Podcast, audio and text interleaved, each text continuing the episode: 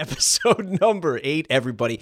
Welcome back uh, to the Brad and Matt totally unoriginal, random show. And Brad, I'm not going to say it, but I'm not sick because, you know, I said that last time. And literally moments after we hung up the phone uh, on the last call or on the last podcast, I got violently ill. I was I was wondering why you literally dropped off the face of the internet, and I'm like, yeah, when's our show coming out, Matt? Are you after day two? I'm like, are you alive? uh, that, that's I right. Need to step so in here. So I did. so, yeah. Which brings us to our first topic: of what happens when your friends die on the internet? Where do they go? no. um, one of the yeah. Uh, so yeah, I got violently ill. Normally, I go ahead and upload the show, you know, within the next hour uh, after our call. So uh, uh, not very fun. Hey, listen, if you're a first time listener, this is a totally unoriginal, random show where Brad and I get together and we talk about random things Stuff. that excite us uh, around web technology and life. We would love a five star review on iTunes. Uh, and we're all uh, on six or seven other platforms out there Spotify and Stitcher and everywhere else. Everywhere. Thanks. I love the fact we're on Spotify. I like Spotify. I, I, until we ended up on Spotify, I never really thought to use Spotify for podcasts. Same here. But it's great. They're all on there. So like it's perfect because that's what I'm using anyways. So you know, I had a uh, I had a bit of a realization about our show the other day. Okay, um, hit me. So we've, you know, Matt and I have tried to we've released this at any point during the week. It's random, right? It may maybe release on a Monday, maybe it's a Friday, but generally we end up releasing later in the week because it's tough to get a show out earlier in the week. We're busy, you know. We we actually do work, believe it or not. Um, but you get more engagement when an episode is released like on a Monday or Tuesday or Wednesday. Just like if you were to, you know, release a blog post on a Tuesday versus a Friday afternoon, right? You're going to get more engagement. But I've come to the realization that we're not a Monday or Tuesday show. We we are a Thursday show. You know what I mean? Like like like look at just think about podcasts and and just shows in general. Like Sunday is kind of the it's like the Gary Vee like just do it. You can do it. I can't wait for Monday. We're gonna kick ass. Blah blah blah. And then Monday and Tuesday are like really the type of shows are really like beneficial. Like yeah, it's the beginning of the week. We're all refreshed. Let's really check off our to do list. Let's how much are we gonna accomplish this week? It's gonna be amazing. Wednesday's hump, you know, hump day, whatever. So you're kind of over the hump, and uh, Thursday's kind of like, yeah, man, it's almost the weekend. We're almost there. We, could, you know, like let's do this. So I feel like, like we just need to come to terms with it. We're like a Thursday, Friday show. We're not a Monday, Tuesday show. It's just not in the cards for us. I mean, so, so, so what are you saying? I, I mean, I, I think Brad here, deep thoughts, but um, I, you know, I, I, I, listen. I like, I like going into deep threads of thought, and um, there's something to I be think, said about this. I, I think what they say is, well, isn't Thursday night the best night for television, and Friday night is the worst night for television? Yeah, isn't yeah, that how yeah, it, how, how it goes historically? Is that still? Because I know Thursday night used to be like like Friends was always Thursday night and Seinfeld, right. but is that still the same? I don't. Well, maybe with the the advent of HBO Sunday night. Sunday night's a biggie, uh, yeah. Is is a biggie, but yep. I think Friday is uh, typically the worst. It might might be Saturday, right? I think people are doing so many things, and it you're not going to be tuned on, uh, into the when TV. TGIF was on. that was the peak of mm-hmm. Friday night mm-hmm. gold comedy. Um, yeah, we've been saying for a while, you know, leave your expectations at the door, but uh, I think some people might begin to uh, to get some value out of this podcast, especially the last topic we talked about, which was burnout. I think I think that clicked with with some folks out there. Look at I us! Hope. Look at us getting all serious. It's a it's a good topic. It's a it's a topical topic. It's we have experience with it. We got some feedback. You know what's funny is when people tweet us about the show that I wouldn't expect to have listened to the show. like, right. Right, like right. My you, business partner Lisa or yeah, Bill, Bill you ma'am are way too smart for this show. you should not be listening to this. yeah, you really listen to us? Cool you know, and then get some feedback on Twitter or whatever. So it's uh, definitely hit us up, tweet us. I love seeing it. I, lo- I like seeing, you know, knowing people are listening to the show is great. Any big updates? Anything uh, major change in business life or otherwise that uh, I went to, folks might want to be interested in? Well, personal. I went to a Wu Tang Clan concert last week. I saw that. I saw you, that on your uh, Instagram. You a Wu Tang guy? oh, up, like up from the 36 chambers, my friend. Yeah. Are you yep. joking, or are you really into Wu Tang? No, I'm serious. Yeah. I grew up on that. Yeah. I know, me too. You know, I remember. Uh, well, not this isn't Wu Tang. It's when Method Man released his album when we were in in high school. So I think it was when we might have been juniors in high school. So 98, 1998 for me. Mm-hmm. I remember uh, a bunch of us skipped school to go pick up the uh, pick the up the Blackout album. album. or yeah, the Blackout yeah. album. Yep, yeah. I remember that. Yeah, yeah, that was. uh Let me tell you, they brought the ruckus. They were good. they were very good. I uh, really. I didn't know totally what to expect, but it was it's so this will make you feel old. It's the 25th anniversary. Wow. Of 36 Chambers. Wow. Which was their debut album, um, and and some say arguably one of the best rap group albums ever. Yeah. Um, so they performed the whole album top to bottom, which was awesome, and and then they performed a lot of their other hits after, and uh, I mean it was a it was a great show. They uh, I think one of the highlights was uh, Old Dirty Bastard's son was there, his firstborn Wow. Uh, son. Can you guess his name? Young Dirty Bastard. yeah, YDB was there, and he's so he sang all of his dad's, you know, uh, uh, spots on the different songs, and he even did like shimmy shimmy ya and stuff like that. So wow. just seeing him up there, and he sounded a lot like him. Like it was a, uh, it was a good time, really good show. Which members? Which other members were not there? Um, they were all there. Oh, so everyone showed up. Everyone, full crew. Wow. Um, and the only one that's passed on as ODB. So and they had right, his son right. there, so they they were all there. It was, I mean, they were good, man. Like I was really surprised. Like sometimes you see a a band, you know, 20, 30 years later, and they just don't quite have it. You know what right. I mean? Um, they still had it. They were good, man. They were they were going to town, and it was a it was a fun time. So definitely, it was a kind of a throwback, and um, but it was a lot of fun. Good time. There was, I think maybe it was you that shared it on Facebook. They did a like a little ensemble, and I think it was at NPR.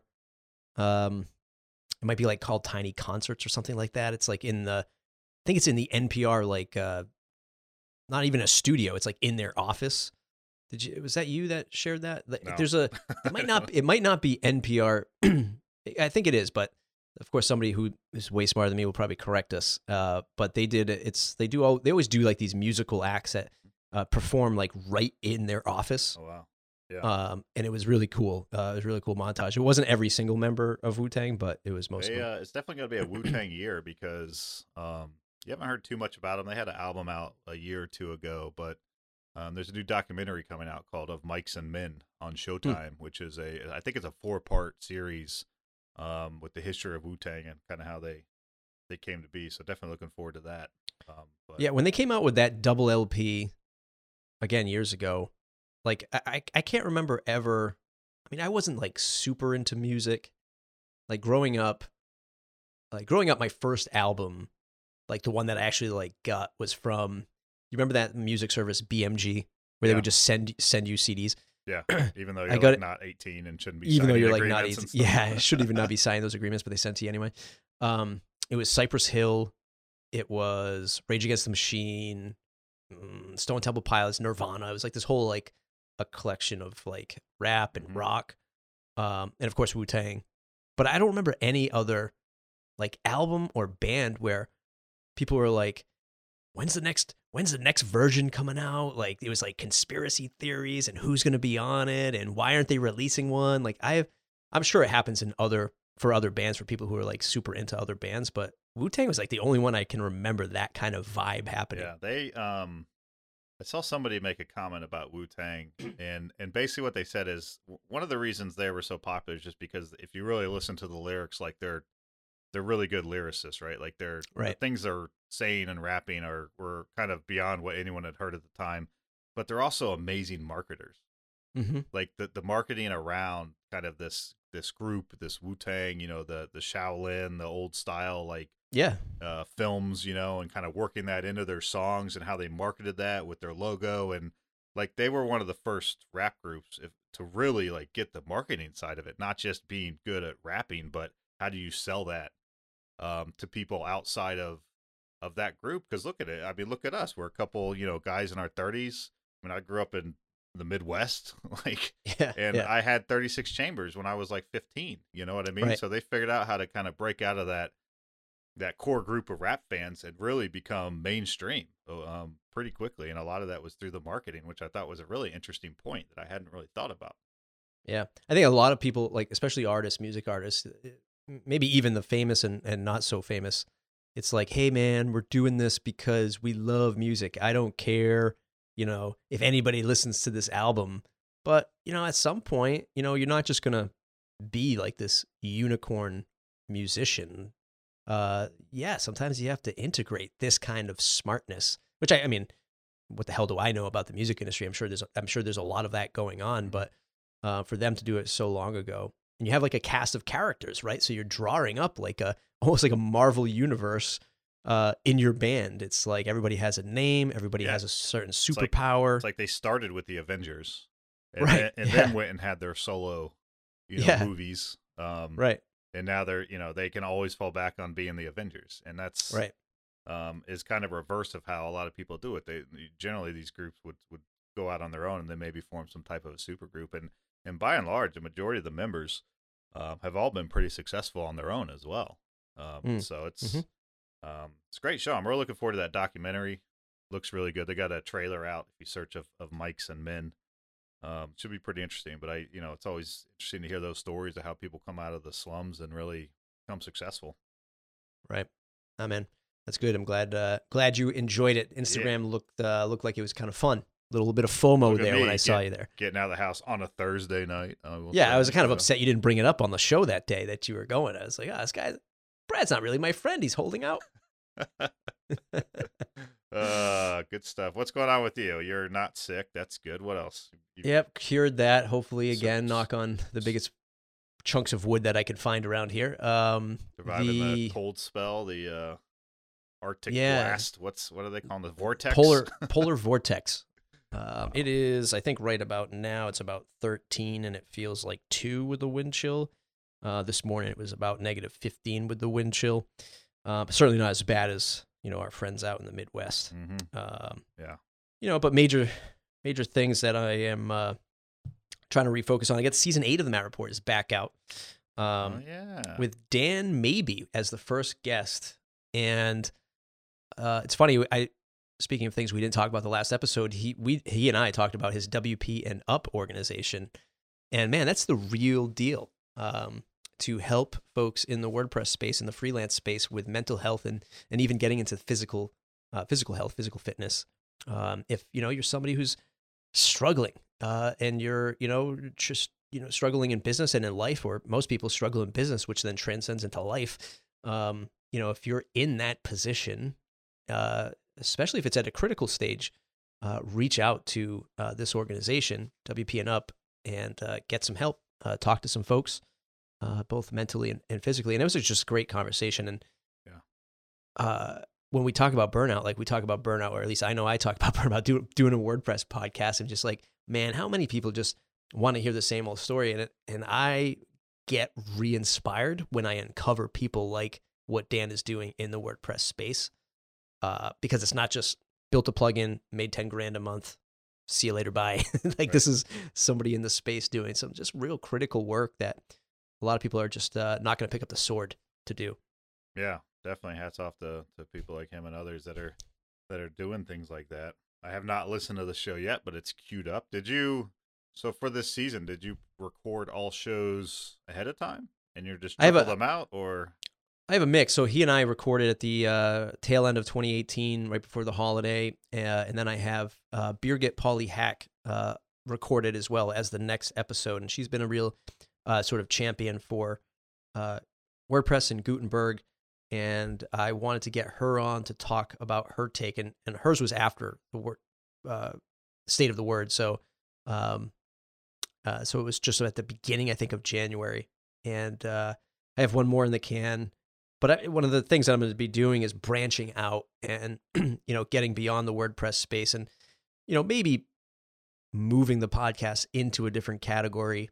Um, I'll get some branding in the works, uh, redoing the logo, redoing the brand, and how I approach this stuff. Um, you know, so you know, season eight might be the end of you know, you know, death to WordPress, long live WordPress on my show. Uh, and, yeah, I get some folks that are that I'm interested in now talking to who are YouTubers, like people who are Hmm. be- trying to become a YouTuber and, and what that story is like, because it's not so different from what everyone else is doing in the WordPress space. Um, so I'm starting to branch out into digital creators and, and getting that that take on things. a lot of good stories out there? Yeah, a lot of great stories, a lot of uh, you know similarities. A lot of people are in the same boat uh, as us. So I want to be an influencer, Matt. Can you make me an influencer, please? I don't even under I don't I don't even know what what does that even mean? Influencer. I'm an influencer. What I do? Uh, yeah, you influence me. Want to throw my phone when you start texting me about Patriots lo- Patriots shirts. You know, you've been I got to give it to you. You've been taking some I mean, you're good. You're a good trash talker, right? But you've definitely been taking taking it a little bit this week because everybody's. I don't, yeah, I don't know if you've seen that. I, I yeah, you haven't jumped in on that. Th- th- there's a particular thread on my Facebook page which I've real I've noticed you haven't really jumped into I yet. almost did. I was like, you know what? Like you're getting beat. You're like people coming at you from all angles on all platforms, and you know, I feel like you're you get it. Like if you talk trash, you have to be able to you're gonna get it back, right? It's the people that talk that are gonna get the most back, and and you like to talk trash, so you're taking it. But I was like, you know what? I'll uh, I've sent you a few things, but I'll uh, I won't pile on when there's like 50 people sending you crap in one thread. Yeah, like there's so much. Like the funny thing is, is I'm not starting a lot of these conversations. People are coming to me with p- burning pitchforks. Yeah, and it's at some point, like it's actually getting to the point where I'm actually questioning, like, wait a minute, are you people serious? like, like, are you, Do you, are you, really are you like people me? Really that mad? So next next well Monday because the Super Bowl is Sunday. Monday will be interesting because either Matt's going to be the loudest guy on the internet, or you won't hear a word from him, and it's all or based this on show who is wins done. that game. It's 100 percent based on if the Patriots win or lose. Because if they lose, you'll be offline for a week. yeah, You won't respond to text. I know you won't. And if Yeah. they win, you will not shut up about it. correct. and I don't blame you because I'd probably do the same thing. Oh Funny. boy. Hey, we got a new recurring segment on the show. Do we? Um, I it, can't yeah. wait to hear about it. what is our Gmail address? Is it it's the Brad and Matt show at gmail.com, correct? Well, you're gonna spring that on me. Uh, Yeah. Let me look it up. Well, while you yeah, while. Brad looks that up, we're gonna have a new recurring segment. Is if you have and some Matt show. Brad and Matt show at Gmail. Brett, no the, just No, no, Brad and Matt show at gmail.com or tweet us. Yep. Uh, send us an email. Uh, you got a question you want us to answer on the podcast. Uh, business, life, WordPress. Sex, Uh, question? drugs, Yeah, rock, and roll. baby. Wu Tang. I probably should have Uh, said that. We're gonna get a lot of sex questions now. Yeah. yeah, I know nothing. Um, go ahead and send that to Brad and Matt show at gmail.com. We'll read it out, give you a little plug who you are, what you do, uh, and help uh, with adding some good content to the show. I like content. I like content. Speaking of content, Mm-hmm. I got a, I got a, I got the word of the next couple years and probably beyond. The the word that is really starting to buzz, and I think it's only going to get louder and louder and louder, especially around the political season, is deep fake. Deep fake. Have you been following these deep fake videos? You know what deep I- fake is? I would imagine it's like deep state, but deep fake news kind Yeah, of thing. This is really starting to pop up recently, but basically, deep fake videos basically is is the idea of where a video has an indi- individual's face that's superimposed onto another, Yeah. or or faked in some way, so the video looks hundred percent real, um, but it's not, Right. and that is terrifying It is. because especially from the political side of things, we know how bad the last few years were, and especially with the last election in the U.S. Uh, and obviously all around the world too, experiencing some of the same stuff. But just with misinformation shared online, imagine when these deep fake videos, you know, you see a, a video of, you know, Trump or something, or a video of whoever's running against him, whatever, and it's hundred percent fake. Um, Right. going around and, and the technology it's not just like these aren't just like basic snapchat filters Right. um, which I think a lot of people are. These these the the actual deep fake videos they rely on machine learning, artificial intelligence. Like they're they're serious and they're very very good um, already. Just imagine what they're gonna be in another couple of years. So Yeah, I've seen those uh like AI driven like videos where it's like like I saw one of Obama and Obama's talking but it's not really him. Right. It's his voice, it's the words that are coming out of his mouth are are him but it's not him. Yep. Uh yeah, it's scary. There's one going around now. It's basically Steve Buscemi's face on Jennifer Lawrence like accepting a Golden Globe or something. and it's like scary how good it looks. Like Yeah. it's obviously weird because it's like okay, it's just mentally it's weird looking at it, but I mean it looks legit. You know what I mean? And it, it was just kind of used as a uh, to kind of show people what's what's coming. mhm. But I mean, this is the world we live in now, where you really can't trust anything. You can't Right. trust what you read. You can't trust what you see. Can't trust what you hear. Like Right. what? How do we? How do we combat this? How do we? Is there even a way? I don't know that there is, but how do we? In a world where you can't trust anything online, ever again. Mhm. What does that mean for the future of the internet, the future of, of just communication in general? Yeah, man, it's a it's a deep to All use the same phrase, it's a deep rooted issue. Um, you know, I was on another podcast uh, last week, uh, the WP Tonic show. I really enjoy uh, those chaps over there, and uh, there was an article that they they talked about where uh, in Vermont when there was a, a, a major power outage, and I'm assuming this can happen in other areas.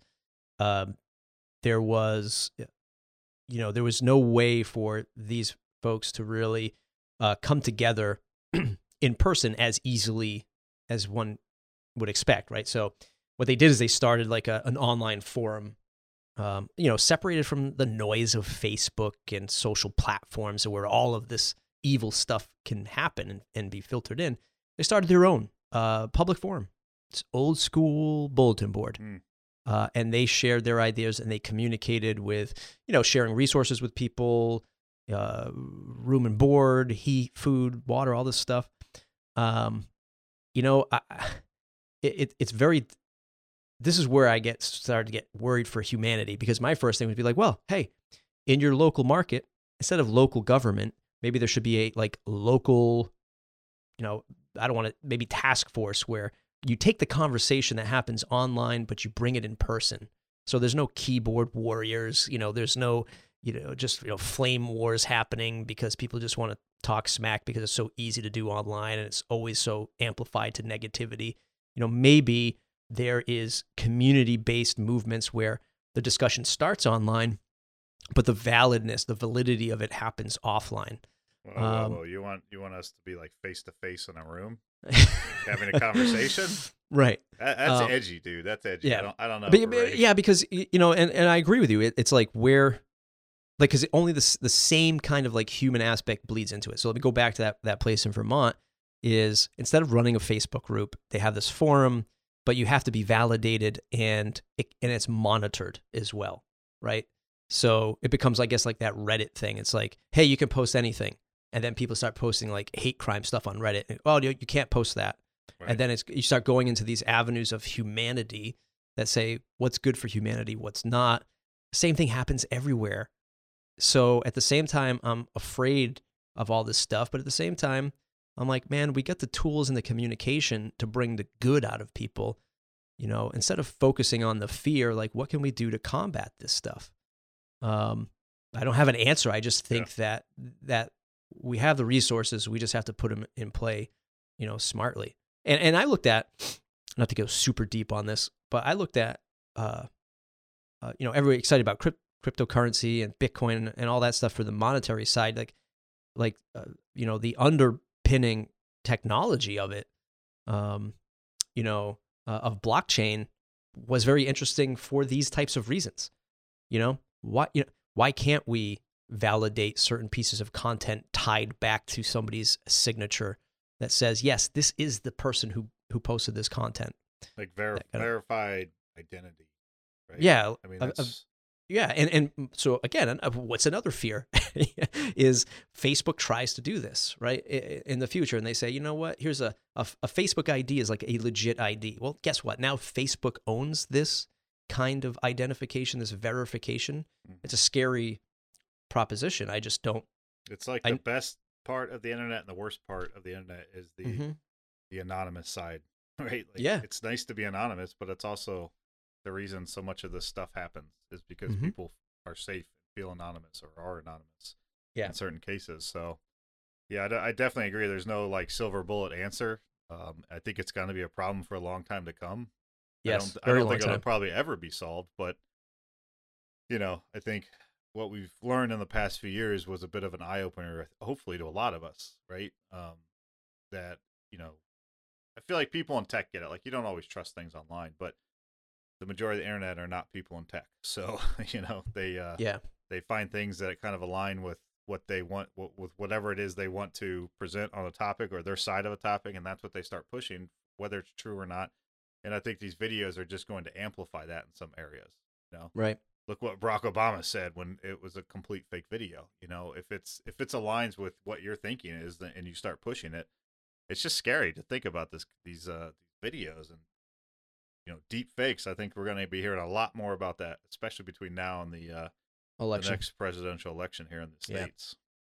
It's going to get bad because so many people that are uninformed are just going to, you know, not not to go down the political rabbit hole, but it's just like, hey, anybody from either side can now create content for what they want to hear, yeah, and and what they want to hear at a, like a 10x level. Like, you know, this is this is everything I wanted, right? Imagine a world where, you know, you go to a you, you want to buy a toaster, you go to Amazon, and then uh, you look at whatever a Sunbeam toaster is the first manufacturer that pops into my head, and then you get retargeted you get segmented into you know behind the scenes in this marketing machine that says matt wants to spend $60 on a silver sunbeam toaster to you know with with four toasting slots in it right? So i get all the, i get drilled down to this high level detail and then they serve up ads directly to that.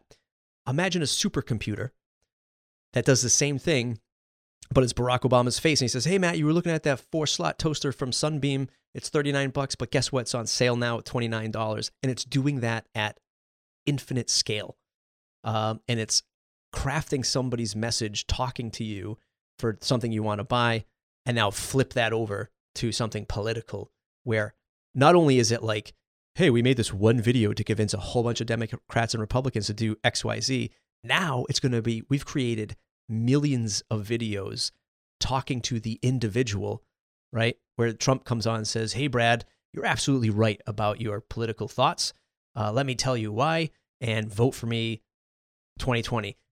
It's times a million. You're like, yeah. holy shit. And that is not far. It's not that far no. away. It's like, literally six months away.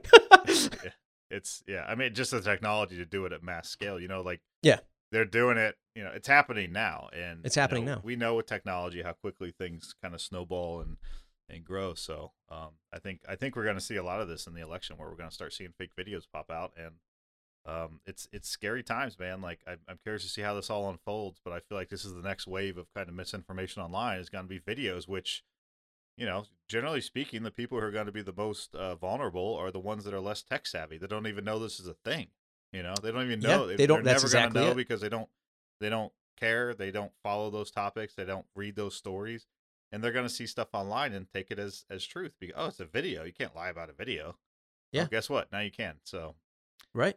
Uh, good luck. Yeah, all, all, you have to do is put like a lower third of Fox News or CNN at the bottom of it, and people are like, "Hey, I just saw this thing on TV," you know, and all of a sudden it validates it twice.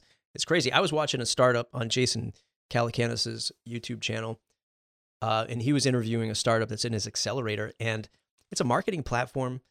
And uh, he's like, we, you know, we built the the AI to analyze millions of videos for brands and see what the brand sentiment is across these different platforms. And it's like, Jesus, this is just for like, and their their minimum buy-in is like two thousand bucks a month. I mean, like that's nothing for like that kind of ultimate power.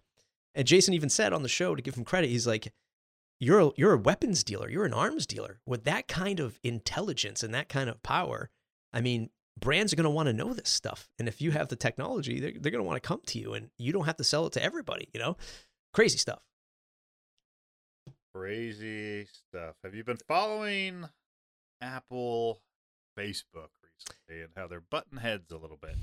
I you know, I saw the headlines yesterday, and that's about as far as I went. I oh, saw informed then. So, speaking of influencing mass millions of people, I, I, I saw I saw yeah. some. I saw. I, read a byline that said uh, Facebook has an, an app that where they were effectively paying, uh, sometime in some cases even minors, uh, a, a nominal fee to collect information about them. Right. Right. I mean, that's basically what it is. Facebook had an app uh, called Facebook Research um, which they released, and for they would pay someone twenty dollars, and it would basically open up and start tracking their usage. So it would track beyond just Facebook. It would track internet traffic or sites they were visiting. It would track purchasing on sites like Amazon and other sites. So it was really pulling a lot of sensitive information. Um, and yes, people were opting into this and and signing up for it, but um, come to find out, Facebook had uh, kind of gone around the uh, the official methods of doing this. They're part of a program that Apple has uh, behind the scenes called the Apple's Enterprise Developer Program, which basically allows them to sideload apps for like internal testing, but not mm-hmm. for public use. So these don't go through the App Store approval process. the idea is maybe you're testing internally, maybe it's an internal only app that you're never going to release that type of stuff. And obviously, probably only the biggest brands have access into this program. Well, that's exactly how they release this app is through that program to the public. So they right there they violated the kind of agreement and they were grabbing all those sensitive data. So Apple kicked them off and essentially suspended their dev license across all their apps through this program across the board. Um, so now they're kind of negotiating that. But I think that alone is an interesting story. But I caught an article on the New York Times that um, I thought was fascinating, and basically they're they're asking the question like saying, look, you know, Tim Cook, who runs Apple, has said that privacy is a fundamental human right, right? Which I mm-hmm. agree with. I'm assuming mm-hmm. you probably do too. Yep. Um, but what's this? What this does? It kind of puts Apple in this position where they could effectively become a technology regulator of last resort, right? Like if companies actually aren't doing the right thing per their by their users, whether it's you know collecting data, doing shady things, like Apple's kind of on that final line of of the one that actually is the regulator that says no, you're not going to do that. You're violating their privacy. You're taking data maybe you shouldn't be. You're doing shady things with that data. You're out. And I think it it begs the question of is that a position that we are comfortable with and expect a technology company to be in, to be the right. regulator, and especially one at the size of Apple, which is the biggest you know company in the world, um, or so I thought that was a really fascinating question, um, and one I hadn't really thought much about. But is that what we want? Is that what we expect of providers like Apple and even Google, uh, by and large, with Android, that they are going to become the relate regulators of our privacy? I don't right. know if I'm comfortable with that. yeah, I mean it's, you know, I don't know. It's it's very difficult, you know, to, uh, you know, uh, uh boy, I I was sick of how fast Amazon is growing. I am sick of like how Amazon is a multi-billion, uh, trill, trillion dollar company, you know, in a few years. Uh, but they're getting hundreds of billions of dollars of tax mm-hmm. uh, burdens lifted from them yeah. to go into these different states, and everyone has these problems, uh, but they're not voting with their dollar, right? So it's not like, oh Jesus, I gotta wait, I gotta, I gotta, I gotta wait for my product. I have to go to a store to buy a product. Well, these are the trades trade-offs, right? And these corporations know it. You know, uh, mm-hmm. boy, I I don't even like to talk to people anymore on a phone. Call me. I don't want to talk to you. Just text me or email me. Uh, and I want to do that with an amazing fast phone that allows me to access the internet. Well, these are the things that we trade. Uh, and unfortunately, again, going back to like deep state and deep thinking, I mean, I'm sure governments are looking at this many years ago, not just now, but many years ago, are looking at this going, oh boy, we used to be the ones in control. These corporations, they're kind of getting in control of yeah. addressing our users now. And I don't know, man. I don't know. Do I want the government to do it? Do I want corporations to do it? Or do I want humanity to do it? And will humanity be able to let go of these niceties that have locked us in? I, I, I don't see uh, it happening. Yeah. And, you know, it's like, I, I, there's not a there's not a like an answer that makes me comfortable. No, none of those mm-hmm. answers make me comfortable, right? Like, no. Do no. I want a private company doing it? No. Do I want the government to do it? No. right. do I want do I do I want humanity to do it? Yeah, but we're not going to, right? So right, exactly. Uh, it's like there is no good answer here, and I, you know, it, you look at it like uh, with the uh, like the FCC, right, where they regulate. Um, you know, the the most recent kind of big thing there was uh, um, net neutrality and, and kind of regulating that, but on the same hand, there's tons of things we would love them to regulate that they're not doing, right? Like all these spam calls we get constantly and, and things that they're just not really focused on. I hope they will at some point. But, you know, so you get in government and maybe it's slow and clunky and just doesn't do what we want it to do. Like it's just a really it's you're right. It's it is what we sign up for when we're get when we're getting these devices or using these services, but you know, the I don't know from the privacy standpoint, the data standpoint, it's it's a scary world, and it's it's good we're talking about it but I don't well, know if there's imagine ever when, be the right answer for that. Imagine when, and I'm sure again, the whole cryptocurrency thing, governments, economies. Imagine if there was Facebook bucks, right? Facebook rolled out, uh, uh which I, which was toyed around in a few headlines a year ago or so. Um, you know, the uh, imagine if they had their own currency. All of a sudden, you could just buy things with Facebook bucks. Mm-hmm. And uh, they have our and they have our official IDs. So uh, they have our official IDs, and then and then people start going, you know what? Hey, that's that's not bad. They they have our IDs. We can validate. uh, you know, they they have this Facebook bucks thing. I can get a hundred thousand Facebook bucks for free. like this is amazing. Um, and they just influence to to to turn a currency into into value. Uh, you know, if that's a platform that could do it, Apple certainly the same thing because your phone is your wallet. Yeah, I mean, um, they have so much reach. They have so many users. You know, instantly going to get uh, no matter what they roll out, they're going to have immediate traction. You know, because they just have they have the entire world on them. Right. Right. It's wild. Right. It's um.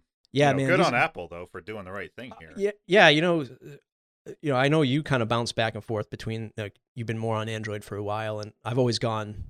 I've run the gamut since forever. I've always just been a kind of a phone nerd. I used to have Windows CE when it first came out, and you know all of these, all of this. Yeah, uh, you know, this is years and years ago. Um, you know, and, and you know, starting to look at, uh, uh, you know, I'm just not being impressed with Apple's hardware recently. Mm-hmm. And I started to look at some other Android phones, like the vanilla versions, like the OnePlus 6T or whatever it's called. So yeah, maybe I'll switch. Maybe I'll go back to Android. It was kind of cool. This, these phones look cool. But then I start seeing like, and I start seeing uh, Apple putting up a, a fight for security and privacy on their phones, and I'm like, oof, you know what? This is yeah, that actually might be a little bit more important than you know just a nice shiny object. yeah, I mean, I could go on and on and on about how iPhones piss me off with their proprietary iMessaging. Oh yeah, like yeah, I don't. Yeah, I mean, I, I, we talk about numbers and stuff. Like I'm guilted day in and day out by my family for not having an iPhone because if they send me a video or I send them a video, it's terrible. It uses like basic MMS and is grainy and sucks. Um, or how group messaging doesn't work as well, you know. So it's, but unfortunately, it's a numbers thing because Apple doesn't use the protocol; they have their own proprietary through iMessage but if the majority of users are on it, they're going to guilt everyone who's not on it. So, um, mm-hmm. yeah, I, you know, it, it is nice to see that push. I'm glad that Apple is not only you know taking the public stance of of saying that privacy is a fundamental human right, but also you know putting their money where their mouth is basically, and you know kicking Facebook off. I'm sure at the end of the day it'll be a slap on the wrist, and uh, you know they'll probably won't put that app back out there. You know they're not going to kick Facebook off their platform, obviously. Right. Um, but you know, it's it's an interesting world where private companies start kind of being the regulators and holding yeah. other private companies accountable um, at this scale, one that we've never seen before, where everybody has a smartphone within reach generally. So, um, you know, good on them. I hope they continue to push on the privacy aspect because that's one that um, we all need to be very conscious of in this the thing, age. The thing that's hilarious is like, which you can draw parallels to, you know, almost any anything politically, uh, WordPress itself. Like you can start to draw parallels between like Facebook gets in all this privacy data trouble, uh, Cambridge Analytica, yeah. the the you know the elections, and you're like, well, they can't screw up again, can they? Oh yeah, they can. Hold my beer. yeah. Yep, hold my beer. Facebook says to himself in the mirror. Um, and even you know, even the the Cambridge Analytica didn't they get slapped with a fine that they said, oh, they made that money back in like one and a half minutes or something? yeah, it it's, like, it's like so stupid. It was it was nothing to them, you know, and that's that that is the concern when, like you mentioned, these companies become so big. I saw a really interesting segment on CNN. I'll have to dig it up where they basically were comparing these tech companies like Amazon, Google, Facebook, and how big they are and how much money they make to some of the telecom companies that they broke up, you know, about 20 years ago or 25 years ago, and how comparing them in size and even factoring in, you know, overall inflation and economy and everything, they were like thousand times bigger than what these old telecoms were that they were so worried about. Um, and it was just highlighting the fact that our we, we don't actually know how to regulate these companies because it's a completely new territory. It's all technology, and by and large, our government's always behind on technology. So um, the people making the laws don't truly understand it, um, and they're allowing these companies to get so big that you know they're they're they're starting to to get or they have been getting a little out of control. So it's they're not always thinking consumer first. You know, they're thinking bottom bottom line, making money. They have investors that need to grow. And how does the how does the government regulate these types of companies when they don't when the decision makers, the lawmakers don't even no understand? Like to try to explain to them how Google like did you see when Mark Zuckerberg was like testifying in front of Congress and like like the senator's like, well, how do you make money? And he's like, we sell ads. Like the like the senator just, didn't yeah, even so... understand the basics of how a platform like Facebook makes money. Right. And that's like at the most basic level. If if you're not paying for a service, you are the product. You know, like anyone that does works in this industry, we know that if you're not paying for something that's free, you're the product, and they're selling to somebody else. You know, they Right. have to make money. So, um, whether it's What's that? ads or some other way, but it's it's just the fact that they didn't even realize that, or at least he didn't when he asked the question, is is absolutely terrifying. What I mean, what's the average age for, you know, a senator, right? Is it is it 60, 65? Like what's the average age? And It's up there. yeah, and, and and what does what does that mean for, you know, for technology to become common knowledge? How much longer do we have to wait? I guess is what I'm getting at. Uh, do we have to wait another 20 years before the the average senator in Congress knows, uh, or the Senate, I should say, is uh, or Congress too, is knowledgeable about this stuff? Yeah. I mean, Like, how, I how think much it'll longer do we have always be behind, right? But yeah, at what point is it someone that grew up using email Right. or grew up using you know social networks? We're starting to see a little bit of it with some of the younger, you know, members of of, of Congress, but um, I think it'll always be behind. You know, Yeah. it'll always because the younger generation is always going to be more fascinated and be able to learn more and getting more schooling around this Yeah. newer stuff. And the older generation, they're done with that. They're done with school. They're done. You know, they're kind of in some way set in their ways, which is unfortunate. So, yeah, I don't know. Technology, man, it's awesome. Technology, politics. Oh boy, what, what has this what has this random show become? I can't. We got so many hashtags to put on this thing. uh, something a little bit lighter for those of you who are keen to follow photography. Um, I tell you, man, this is or photography or videography. If you're somebody who does kind of like some small time YouTube stuff, like I do, uh, arms race, the creating the camera, uh, creating the perfect camera uh, for those of us who are just trying to create content on YouTube. Wow, what an industry! Um, Panasonic is has announced or will announce tomorrow, uh, but a lot of the information has leaked today of their new full frame uh, mirrorless digital camera.